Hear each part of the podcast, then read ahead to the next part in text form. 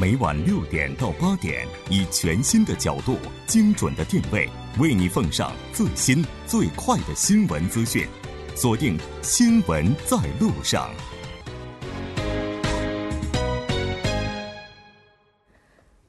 好的，欢迎回来，了解最新热点焦点，锁定调频一零点三，新闻在路上。那稍后广告过后，马上回来。代沟这个词儿，你明白什么意思吗？啊，代沟多少多少多少都会有一点。说实话，我跟我爸有代沟，就是我爸比我年轻。我然后我爸爸可能就是会，就是避免有代沟，他会去学习一些时尚的东西。哦，真的。对。两代人，两个视角，两代座谈会。两代座谈会，不同成长背景、不同生活经历的两代人带您解读同一新闻事件。那今天我们请到直播间的两位嘉宾呢，一位是来自京畿大学艺术系的李光春教授，李教授你好。啊，你好。非常高兴又和您见面了，真的是好久不见哈。是。那另外一位九零后的代表是来自首尔大学经营系的在读硕士生杨立明。那我应该怎么称呼您呢？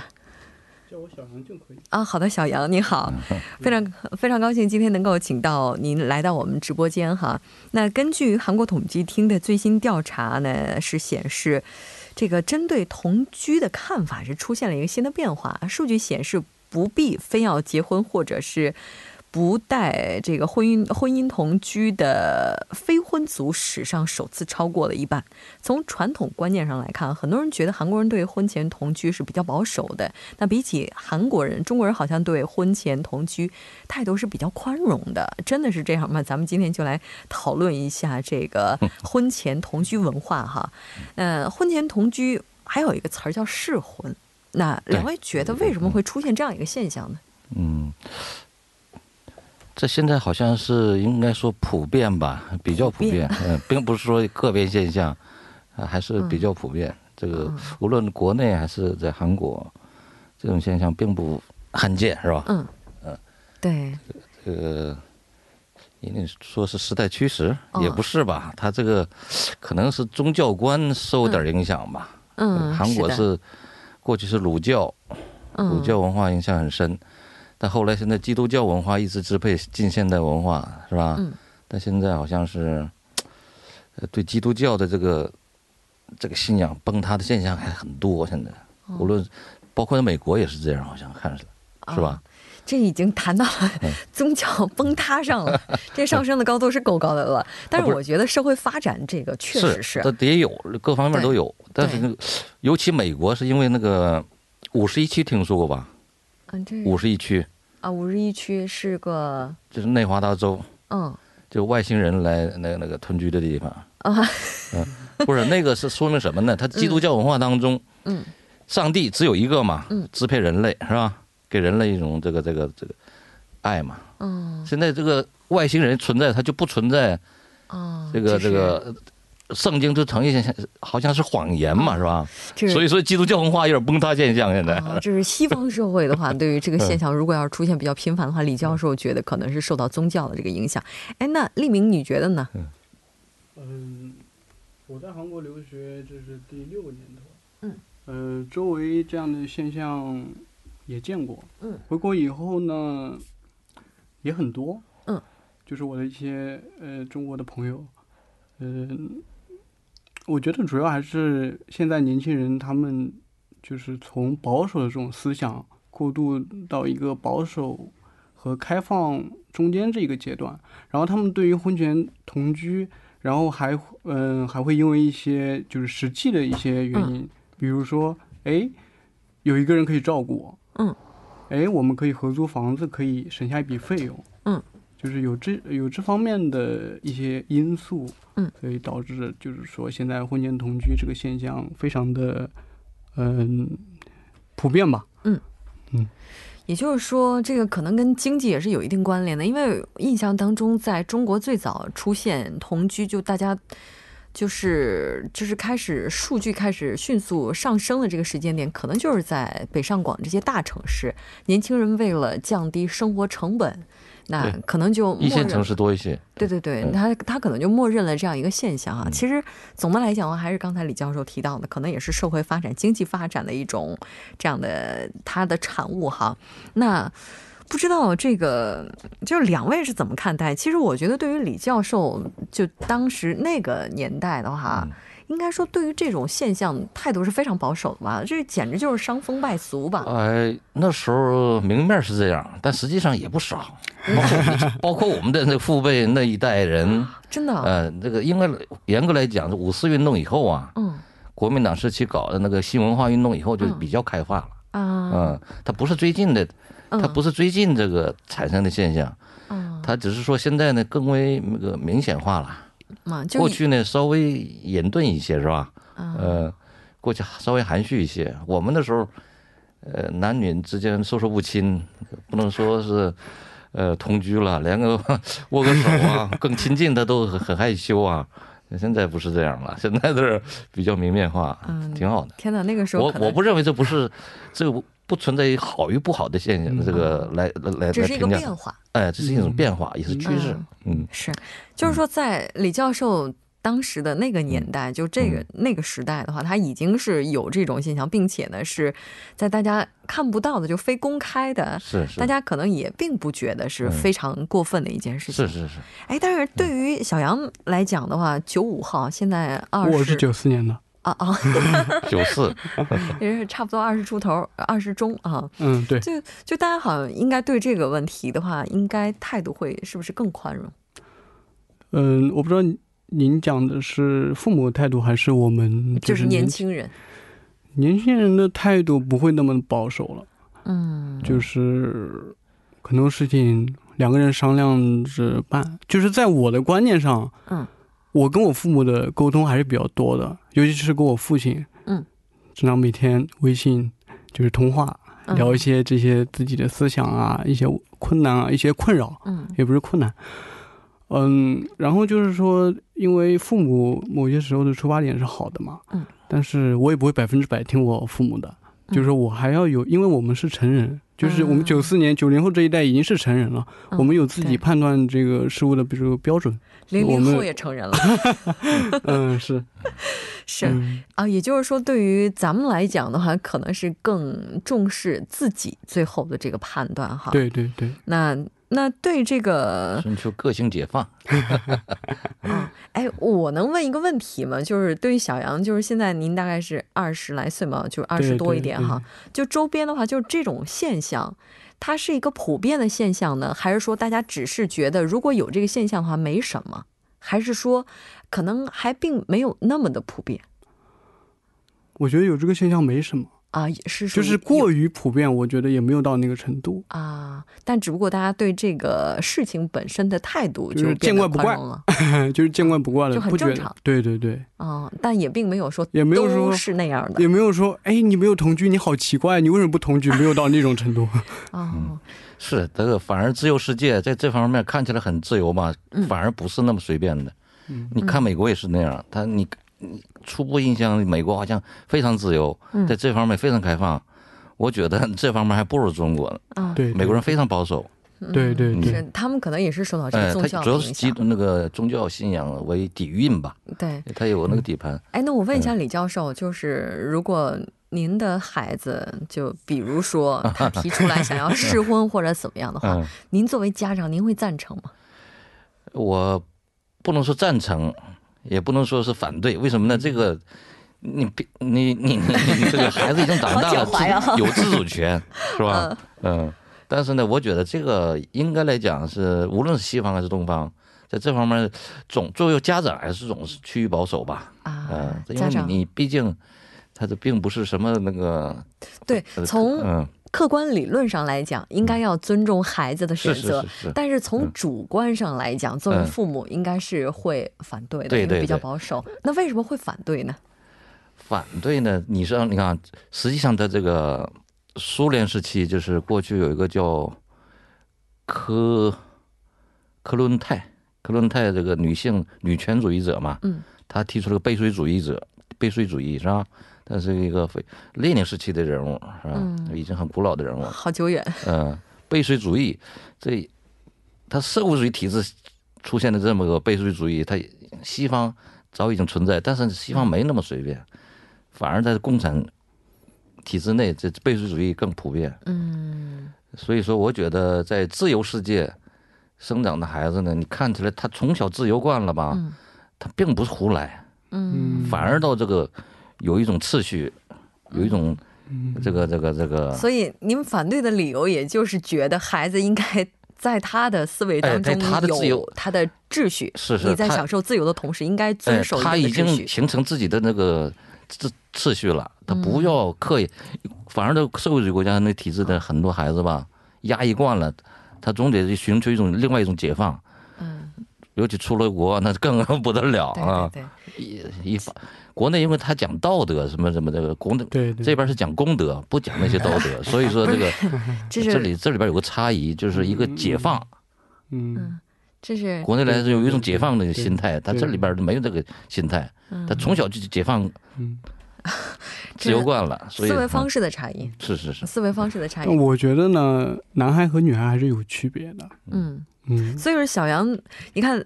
李教授的话，这个问题我就敢问，如果是他的子女怎么样？但是小杨这个问题我就不问了，因为可能会涉及。谢谢谢谢，就问他同不同居了，是吧？谢谢谢谢。这个问题不能问哈，我就只能说小杨，你是赞成的还是反对的？既不赞成也不反对。既不赞成也不反对，就是我不是说你的孩子，我说的你就是如果我重新改变一下说法，叫既不提倡也不反对。嗯啊，就是说对于试婚这件事情，对，呃，如果是在您本人的身上呢，也是一样的。对。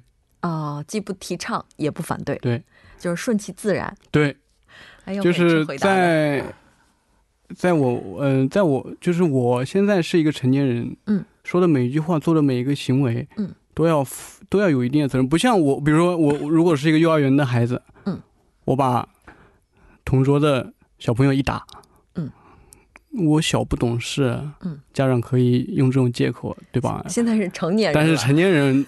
做的每一件事，说的每一件话，呃，每一句话都要负负一定负都要负责任的。对，就是在我的观念里是这样。所以做这件事情的时候，也要想自己可能接下来要承担多少的责任。对，哦，哦，小杨这个想法还是非常成熟的哈。对，他看主要看有没有爱呗，爱情是压倒一切的，是吧？但是，但是这个叫同居前是我爱你，同居后就是我为什么会爱上了你？有可能会有这样的转变。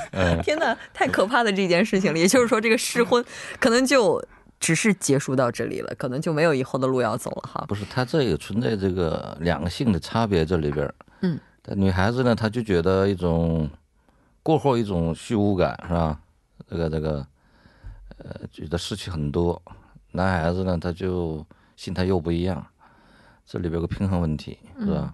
但其实我觉得这件事情的话，损失的当然我们我们在东方人看来的话，总觉得女性是弱者，是其实不应该这么想。女权主义角度来讲，更大的受害者。但其实这件事情当中，对于男生来讲的话，他其实也是受到伤害的。其实这应该是一个双方的事情，不是单向的。对，如果要是试试婚试失败了哈，男女平等嘛，我觉得男女平等非常重要。今天直播间里男女不平等，二比一。是的，但是男孩子受伤害的更多。我们周，我记得我 年轻时候。周围很多男孩子好像伤害，就比较痴情的还是更多。这个我没有办法跟两位来讨论，因为毕竟直播间现在是二比一哈，我只我只有一个声音。那我们看到韩国这边的情况，就是说超过一半的韩国人是同意婚前同居的。那咱们先来看一下具体的这个数据。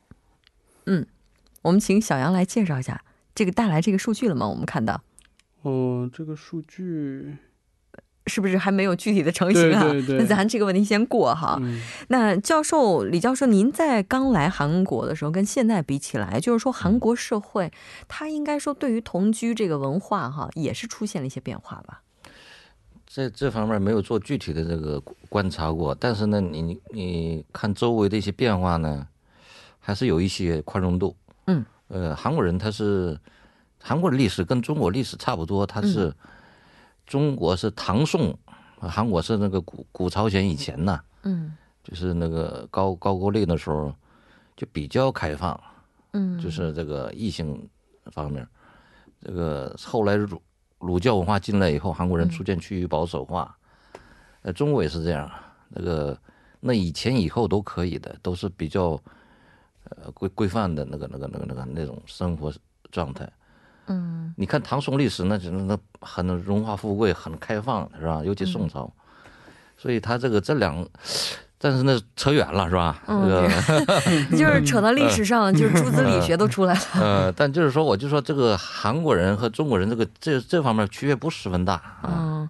所以严格来讲，这是嗯，严格来讲区别不是很大，但是可能也是经过了时代的变迁啊。这十多年，韩国应该说对这个对这个问题的话，大家现在也没有像之前那么保守。因为我记得印象当中，大概十年前看韩剧的时候，就觉得要出现这样的事情就是大逆不道，大逆不道。嗯，现在问题那些老人都几乎都过于老了，都不在了，是吧？或者说他们也现在我们都成了老人了，是吧？不是，或者我们这一代就不那么保守了。嗯，就是他们这已经拧不过大腿了吧？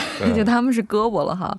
那这个杨同学啊，小杨就是说，在就是在韩国哈，就是人们对于同居文化是比较保守的，但是现在的话，就是大家是觉得。更赞成一些了，就是在小杨你看来的话，哈，你觉得这个过程当中会有一些什么样的原因呢？嗯，还是我刚才讲的一个是经济上面、经济方面的一个原因，就是同居的话会减少相关的一些费用。嗯，然后另外一个原因呢，呃，我觉得很大很大程度上是因为就是说，毕竟谈恋爱和结婚是两两个概念。嗯嗯嗯。这个谈恋爱呢，可能一周见一次啊，见两次啊，有那种新鲜感。但是生活这两个字呢，就不一样了，就变味了。就是说，哎，柴米油盐酱醋茶、鸡毛蒜皮的小事儿，对，就会转换转换到，嗯，就是生活这个层面，就是每个人，就是男孩子要负责任，女孩子要要要，比如做好家务啊，带好孩子啊。就是要做到这样的这种分工，那么这个跟呃谈恋爱就是一个不一样的一个一个状态，所以他们就是说现在年轻人这个同居也是对婚后是否能够和谐相处的一个考验，对，也是一个这个测测试吧，对。应该说，两位的态度都已经非常明确了。对于李教授来讲的话，您是从客观上会不支持、不反对，但是从主观上的话是反对的。那小杨的话，现在应该说是一个不支持。不反对，不提倡，顺其自然嘛。顺其自然哈。感情这个东西不能强加于人。对，但其实说实话，像这个同居吧，就是婚前这个试婚哈，我们不可否认，就是说它是经济时代发展的一个产物，但它确实也有可能会带来一些负面影响。比如说只同居，但是最后没有走向最终的婚姻，因为毕竟韩国现在这个低出生率的问题也是非常的严重的，对吧？影响。嗯，是。哎，刚才咱们也说了这个。它有可能会减轻经济的负担，但是其实的话，除了这个减轻经济，我想跟经济不十分有关系。这个，他这个倒是有一定关系，在哪儿呢？他不想结婚，都，嗯，不想生育，这这方面是因为经济有影有影响，是吧？他这同居，他不一定是为了经济上的东西，他是他就是为了他这个不结婚，他这不是。负担太大嘛，是吧？对，但是有可能会带来一些其他的影响，比如说，这个同居的话，他们也有可能会生孩子，然后这种非婚子女，嗯，他西方很普遍，嗯，但是在韩国的话，这个非婚子女和婚婚内生育的这个子女，他们享受的有很多的福利啊什么的，还是有一些差差别的。哎呀，这方面倒没做过考呃调研，但这是，但是社会上歧没有什么歧视啊，社会上没有没有歧视。他也给你上户口，就是那上户籍啊，不像国内这这方面，国内多超超生都不行嘛，是吧？嗯，在这方面这个没有，韩国人这个，你你私生子也都给你上，嗯。都给你上，这这方面有宽容有宽容度。但这个在国内还是会别人在背后指指点点啊，这个传统的对传统的这个观念还是比较。比较重的，比较那个的，就是在中国国内，就是如果是非婚子女的话，这个当然他我们说这个他是属于同居生的子女，嗯，他也不是说什么第三者啊、私生子等等，他也不是这种形式，就是他可能也是要承担比较大的舆论的压力。是，但是呢，户籍给上，嗯，这个我没有接触过，没有发言权。哦，嗯，但是在韩国的话，这方面应该说这方面有宽容度，比较宽松一些啊。嗯。哦，哎，那咱们今天聊到最后，所以如果要是婚前试婚，那它最大的缺点是什么呢？我觉得还是一个，这优点挺多的，就是两个人能够节约成本，没有法律保障呗，是吧？嗯，没有法律保障，主要还是对女孩子的一些伤害。哦，对女性的伤害，对女性，我这是双方的。我站在，嗯，就是刚才刚才我们主持人也讲二对一嘛，然后我也就是站在女性的这个角度上面看问题的话，感谢，就是就是两性方面的一些事情，对。对，它可能就是一个是法律方面的保障问题，另外一个的话，可能就是对双方的一些伤害了哈。但是不管怎么样，大家对于这个事情的宽容，其实意味着社会在不断的往前发展。但是它的一些弊端，也是希望大家能够提前了解哈。非常感谢两位嘉宾，那我们下期再见。好，谢谢啊，好，谢谢。接下来关注一下这一时段的路况、交通以及天气信息。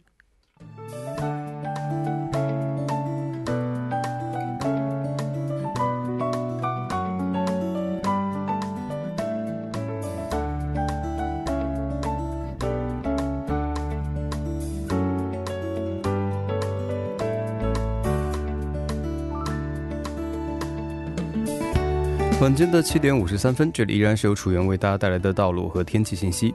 那我们继续来关注一下最新的路况信息。在永东高速公路仁川方向，两者进出口至两者隧道、新吉分岔口附近约一公里的区间，东水源进出口至北水源进出口、君子分岔口至西昌分岔口的路段，由于晚高峰的关系，道路拥堵。相反方向，西安山进出口附近约一公里的区间，盾台分岔口至富谷进出口。新吉分岔口附近约一公里的路段，由于车流增加，拥堵情况较为严重，还请各位车主朋友们参考以上信息，注意安全驾驶。好的，让我们来关注一下天气。周末由于受到气压槽的影响，全国大部分地区天气阴有雨夹雪。凌晨的气温虽然会有所升高，但是中部地区的降雪也会随之为改变。好的，让我们来关注一下首尔地区的天气情况。今天晚间至明天凌晨阴有雨夹雪，最低气温零度；明天白天阴，最高气温八度。好的，以上就是今天这一时段的道路和天气信息。我们下期节目再见。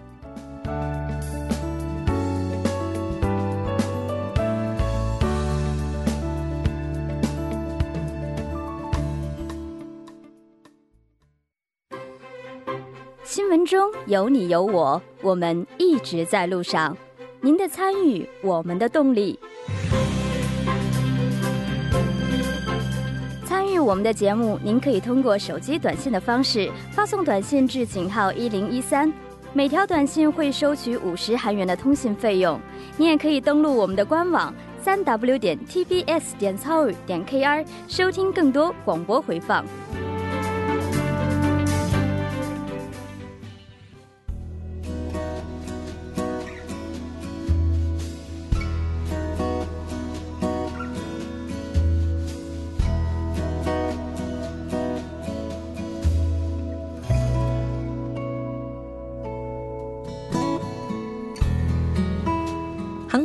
务部二十三号表示，将从今年的十二月二十号开始，针对获准加入韩国国籍者举行国籍证书颁发仪式。那当然也是希望通过这种形式，来增加入籍者作为韩国国民对韩国这个国家产生的认同感和自豪感。那今天我们的节目就是这些了。制作人范秀敏，作家金勇影月，感谢您的收听。我们下周同一时间依然陪陪您在路上。我是木真。